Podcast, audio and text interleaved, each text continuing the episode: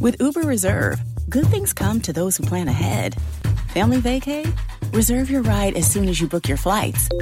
To all the planners, now you can reserve your Uber ride up to 90 days in advance. See Uber app for details.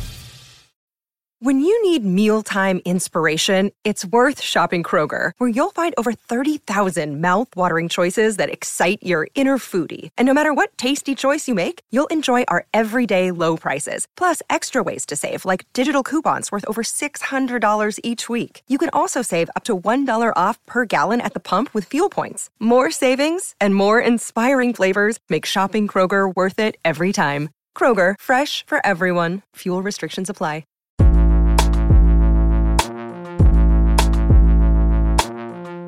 Hello and welcome to the Comedians Playing Fantasy Premier League podcast with me, the comedian, podcaster, broadcaster, presenter, Matt Ford.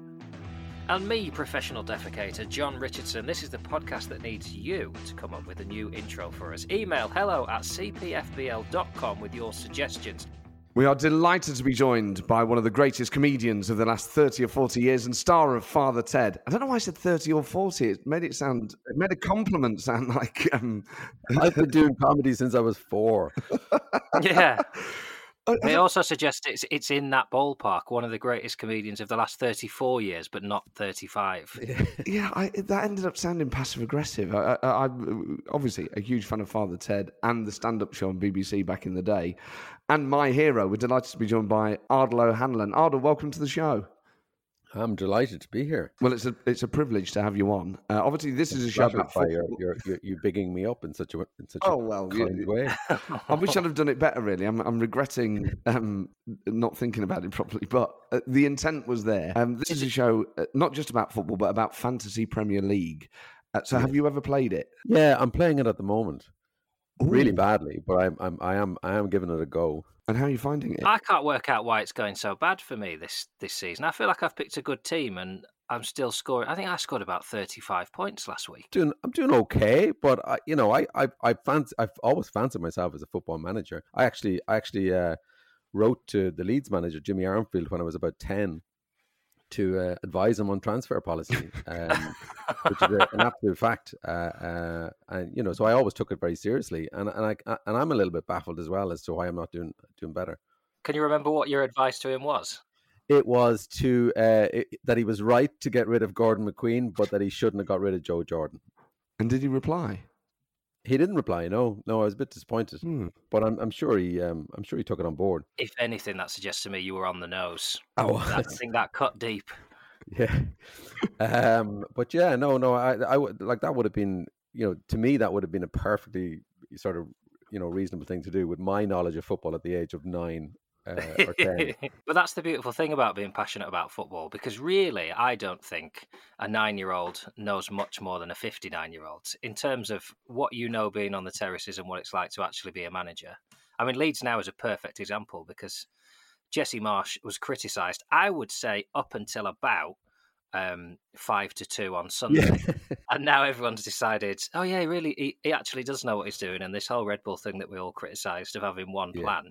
Actually, if that plan works, it's really good. So I might enjoy football again. Yeah, no, and I have to admit, I was a skeptic, like I think every other Leeds fan. But he obviously has something. He just has that ludicrous positivity that we associate with Americans. Yeah. And he somehow infected the players. It just reminded me yesterday when I was watching the match, and him, running up and down, and he's undeterrable. So there was nothing anyone could have said to him over the last few months that would have given him pause for thought. There was a survey I came across recently about Americans, how positive they are. Something like 80% of Americans believe in hell, and they literally believe that hell is a real place that actually exists. But this is the bit I like. Only 1% of Americans think that they're going to go to hell.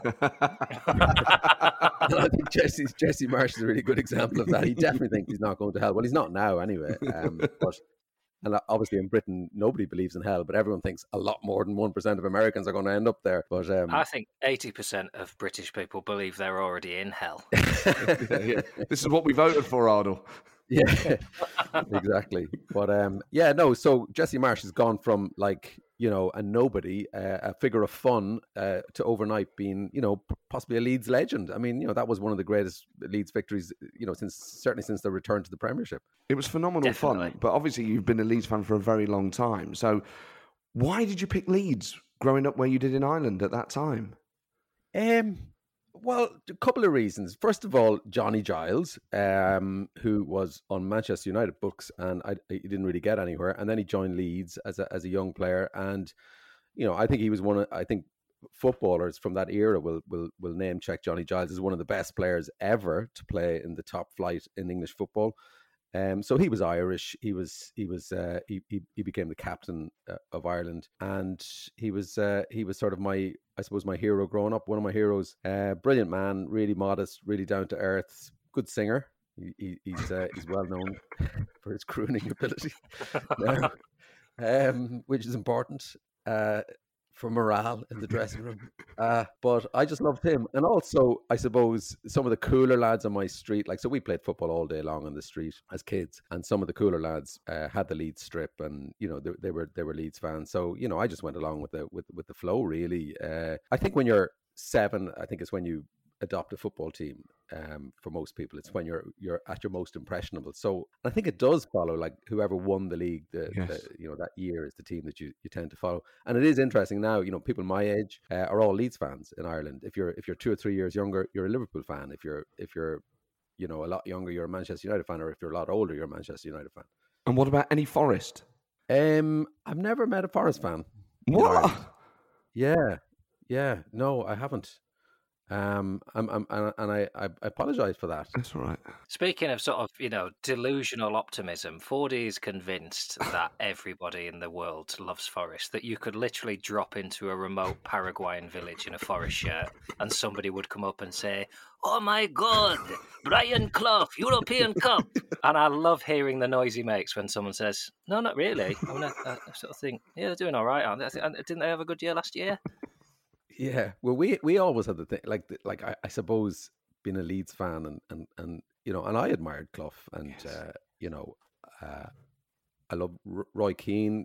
Clough picked him out of nowhere, rough diamond, turned him into the player that he became. But you know, Clough going to Leeds left a really sour taste. Oh yeah, yeah. Do you remember? Well, I've read in the books that it wasn't the greatest time for all involved. So there's that brilliant book, The Damned United, which is a fantastic book about obsession. The book is actually brilliant, but the film was really objectionable. Like Johnny Giles, amongst others, like I think sued the filmmakers for the way he was represented in it. I sued the filmmakers for the way Leeds were shown. It was a disgrace, but yeah, Clough came in there and he was going to change the culture overnight in Leeds, and you had some very strong players: Bremner, Charlton, Hunter, you know, Giles, and all these fellas, Clark, Jones, and they weren't standing for it at all. Clough told them that they were cheats basically when he came in, and you know that they had brought the game into disrepute by the way they played, you know, by that kind of ultra professionalism they brought to the game. But as a kid, like you weren't aware of that. I just thought they were brilliant. And talking of iconic managers, when Bielsa left, were you as upset as John was? And are you over it now? I was upset, like from the point of view, is like I absolutely loved him. You know, he was just a great man. You know, never mind football manager. He was just a beautiful human being. He said to be off again.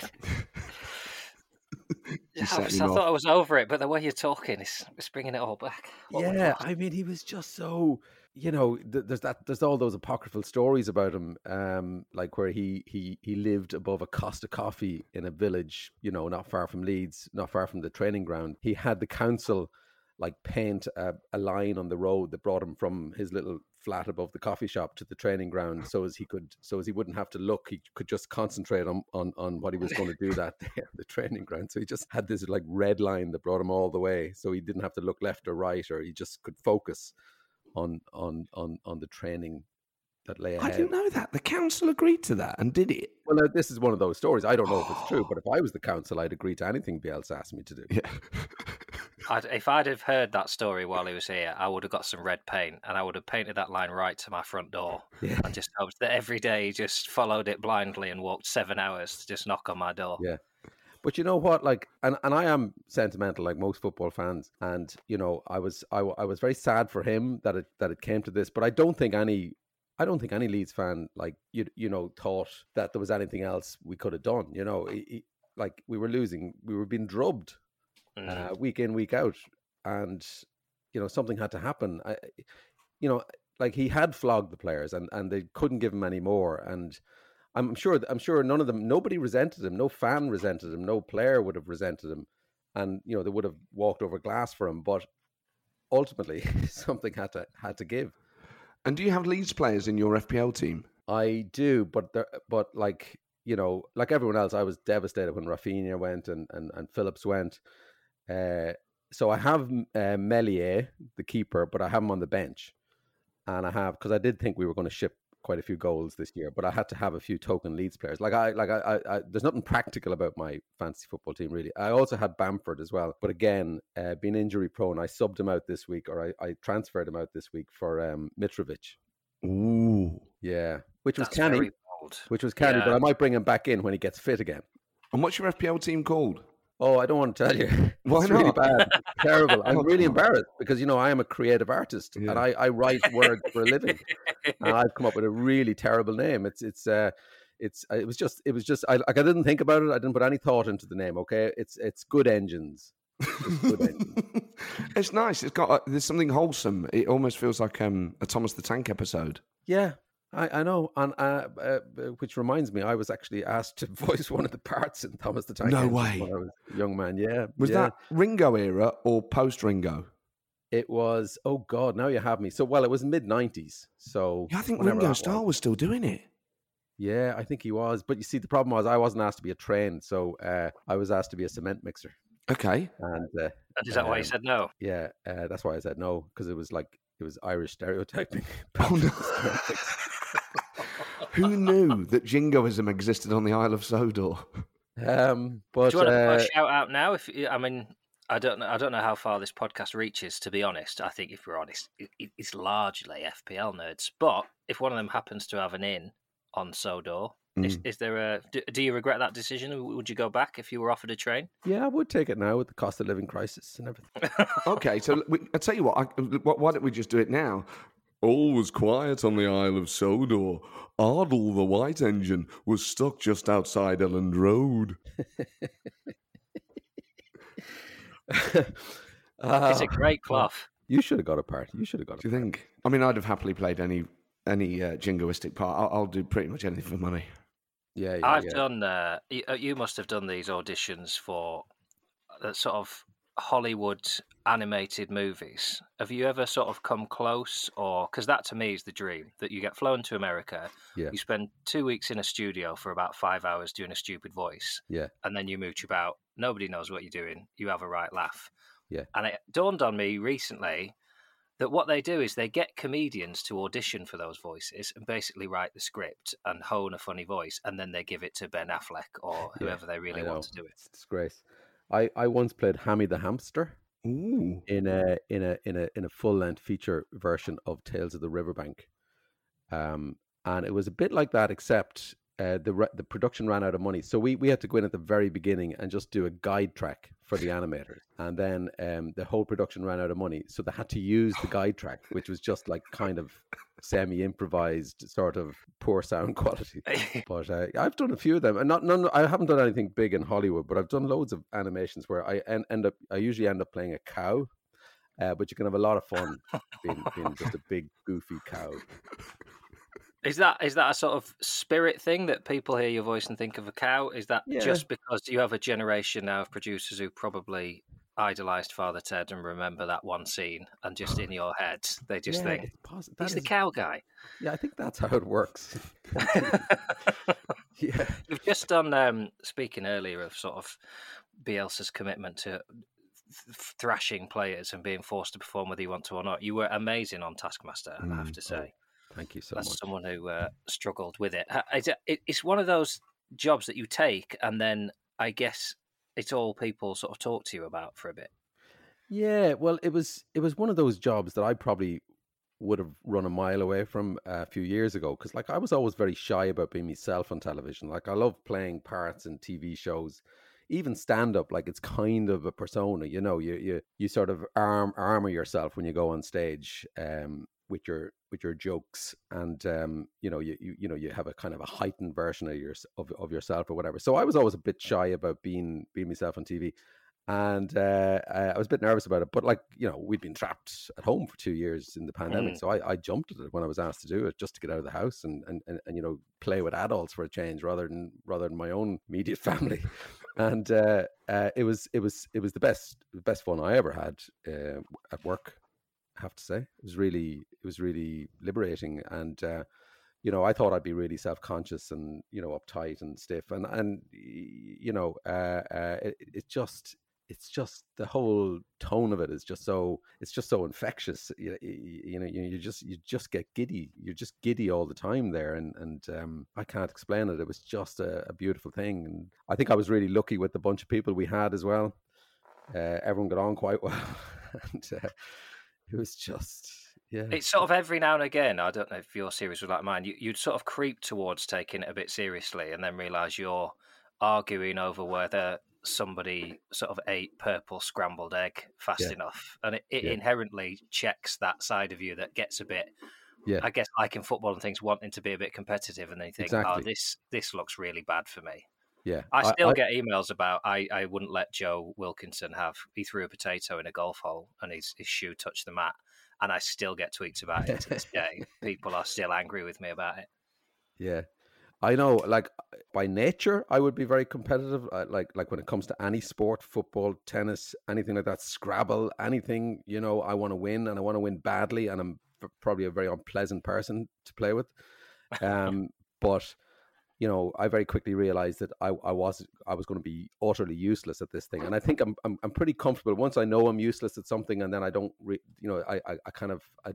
I'm not so competitive about it. And with that, it is truly ridiculous to be competitive. Like I was quite happy to, like yourself, John, to undermine the others at every opportunity like that. It was lovely to see you do that, because I think because of the sort of characters you've played, people are more surprised. Your stand-up, when I worked with you in Kilkenny, I absolutely adored it. And the little barbs that you have, I think because people aren't expecting them, you don't have to say anything particularly nasty to suddenly come across as really nasty, because I think people just don't expect you're going to do it. And then you can say something quite, you know, not too bad, but the minute you're the one saying, oh, I don't think you should get any points for that, it's 10 times funnier. Yeah, well, I don't know. I enjoyed that side of it anyway. But yeah, I just found it, like, you know, just genuinely, like, I think I changed as a person doing that show. Oh, yeah. I mean, you know, big talk. Yeah. Like I kind of got over that sort of self-consciousness, which I've always had, you know. I didn't realize it could have such profound, like, life-changing and life-affirming side effects doing Taskmaster. Well, I think it was partly due to the pandemic. We shot it like that first summer after the really horrendous first 6 months of the pandemic, or I think it was then we shot it, but it was during one of the summers anyway, where there was still a lot of restrictions in place. Like I had to get special permission to leave Ireland to go over and film it. I had to get a letter because there was police at the airports in Ireland. So, you know, it was still, we were still living in you know, in that kind of uncertain period. So, and I think the others felt the same. And it was the first time an audience were allowed back in. So I think they'd shot a few series of Taskmaster without an audience, and I think that was a bit weird for people. And we had an audience, and so there was a really giddy atmosphere, and it was emotional, you know, like with the others, like, you know, everyone was very emotional during the week, and particularly at the end of the week when we finished up in the studio. So it was a special time. Obviously, Taskmaster involves a level of forfeit and things like that, and we've got to do an end of season forfeit on this show. Sean Dyche suggested that we run around a broom 20 times on the halfway line, run and try and take a penalty. Are there any forfeits that you can think of that whoever finishes below the other between John and I at the end of the season we should do? And it really can be anything. I mean, people have suggested we electrocute each other, slap each other around the face. There's all sorts of things. I think one of you should change your name by detour to Brendan Fogelman. How long for? just for a month. Okay. I mean, that would be a heck of a thing. I mean, if that's the month of August, that makes your Edinburgh very tricky. Yeah, would I have to change my posters? Who's this Brendan Fogelman? Well, you could adopt a character. I mean, might be the making of it. I mean, so Brendan Fogelman, and he probably works on a building site with a cement mixer. Could do, yeah. Or he could be a tax inspector, or he could be a life coach. Ooh, like a Tony Robbins type character. Oh, I'll tell you who he could be. I'll tell you exactly who he is. And this is actually a good idea for Edinburgh Show anyway, whether you use the name Brendan Fogelman or not. He could be one of those guys, like when you get a new thing, and you have to assemble it, and you go on YouTube. And yes, there's always a man there who opens the box and he shows you everything and he takes it all out and he puts it all together for you. You could be that guy. Yeah, I fixed my boiler using one of those guys. I assembled a new barbecue there last week, and there was some great chaps online. Brendan Fogelman fixes ... and then each YouTube video is a different thing. Yeah, it's the Fogelman fix. Oh, brilliant! God, in a way, I hope I lose now. I'll be really disappointed if John gets to do this. Well, I'll be honest. I'm sticking with tax inspector. As soon as you said that, I don't want to be on YouTube. I want to be a tax. That's secretly what I would love to do: is poke around in the finances of complete strangers and then tell them off.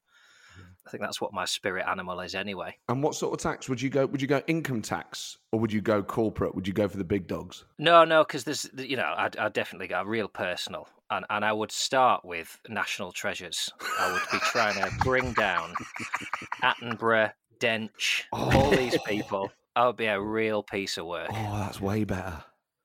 Yeah, an absolute horror. We also let our listeners set our features because, frankly, it's easier. And depressingly, they're better than us. So all we ask is a sort of football pun in the name of the feature. The feature runs for about 5 minutes, and then we move on to a new one. So Twin Dad FPL has suggested a feature called Matty Cash in the Attic. And all you have to do for that, Ardal, is nominate what you think the best piece of football memorabilia that you have in your house or in your loft is. Oh, that's easy. I have a bit of Elland Road turf. Wow. Yeah, it's just a clump. It's just a clump of grass with a little bit of mud at the end, a little bit of dried mud. That's all. When did you get it? And did you clump it out yourself? I didn't. It was somebody. It was an intrepid sort of pioneer. So somebody who had been there long before I had been there. My first trip to Elland Road was probably when I moved to London in the mid '90s. So it would have been '94, and I would have gone... That's where my first game was. Oh, really? I wonder if our first games were that. My first game was 1st of October 1994, Leeds 2, Manchester City 0.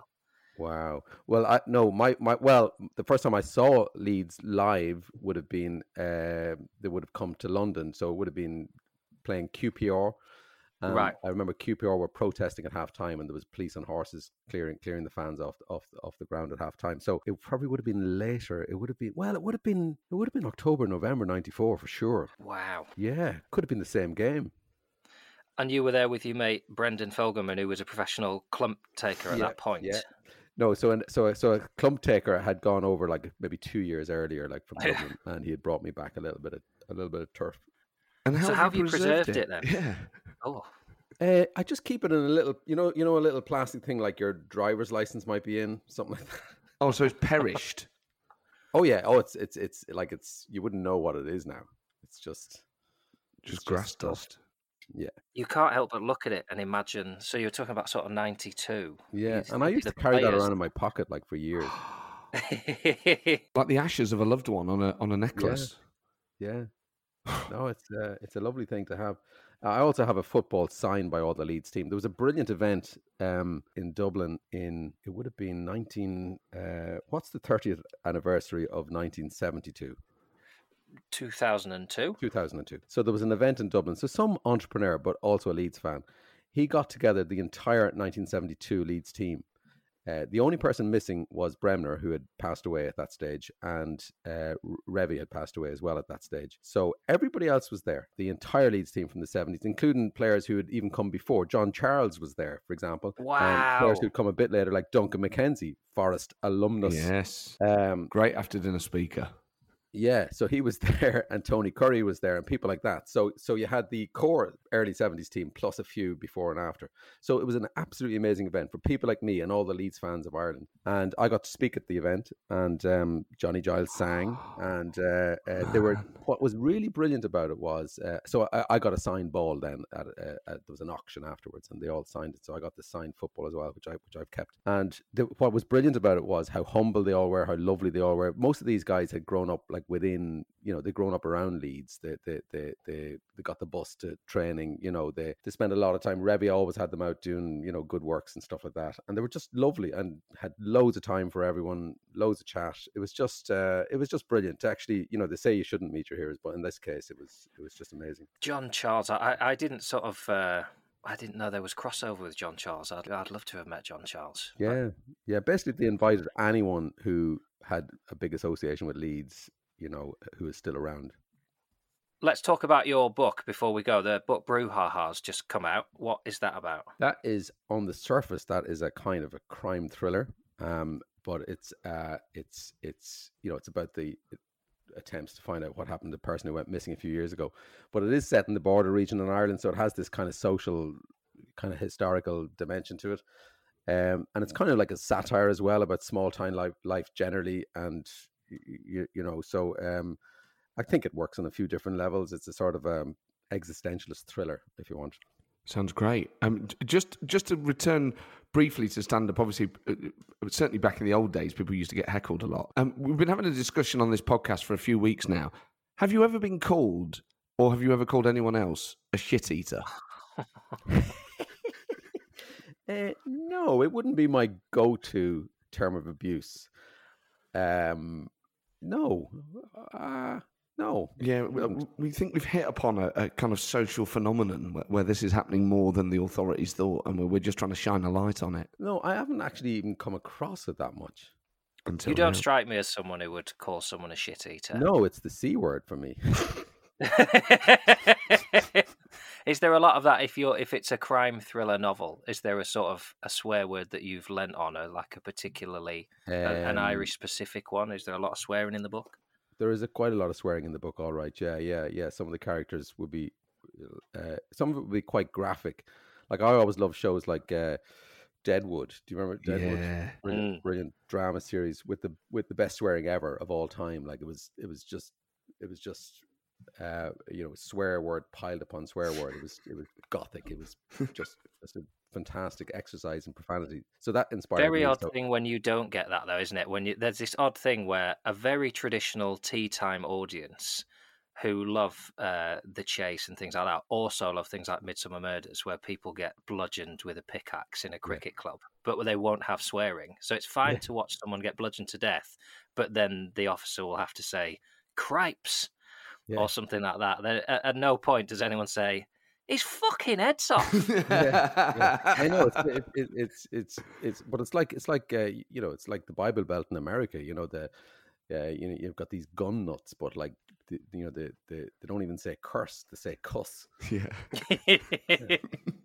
It's been an absolute pleasure catching up and mainly talking Leeds. I've thoroughly enjoyed it. I loved you knocking down the Forest stuff. It's just been a joy. It's been a pleasure. Cheers. I could talk about football all day long.